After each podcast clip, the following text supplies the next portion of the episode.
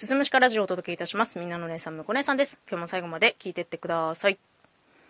2024年1月12日金曜日0時。結論から言います。私、むこ姉さんは、この収録1本で、今日のデイリーランキング、1位を取りたいです。どうか最後まで聞いてください。えー、まあ、ユーザーの皆さんはご存知の通りなんですけれども、この音声配信プラットフォーム、ラジオトークには、12分間の収録配信と1枠30分間のライブ配信の2つが存在しております。で、ラジオトークのリリース当初っていうのは収録配信しかなかったんですけれども、今は、まあ、転換期に当たるんじゃないかなと思っていて、ひいき目抜きにしてもメインコンテンツはライブ配信に寄っているんじゃないかなっていうふうに感じています。で、そんな中でもね、この収録配信っていうコンテンツがすごく好きで、愛してやまなくて、この収録配信にも光をどうかって願っているユーザーは少なくないと思っています。私ももちろんそのうちの一人で、これまで収録が増えるようにと思って収録企画をしてきたこともあったし、逆に誰かの収録企画に参加することもあったし、自分でね、コツコツ配信続けて、おおよそ700本ぐらいですね、収録配信してきました。でも、その情熱だけ、思いだけでは収録に光を当てるのって難しいのが現状なんですよ。かつてはこういう人もいました。たった3分間の収録1本で十数万スコアを稼いでデイリー1位を取った配信者っていうのがね。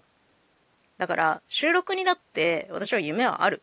でもこれはいくら言葉を尽くして運営さんに届けとかみんなもっと収録取ろうよっていうことを伝えても届かないんですよ。ならば、もう、私が証明してみせようじゃないかと。収録一本でも、スコア稼げるんだって、こう夢を現実に変えられるんだって、それを見せたいなって思ってます。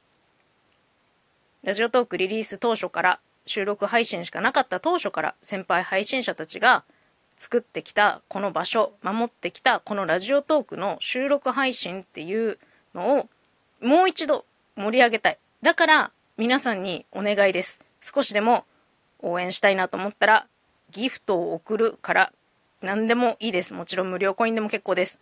そしてリアクションボタン一つでもワンタップでもいいです。ください。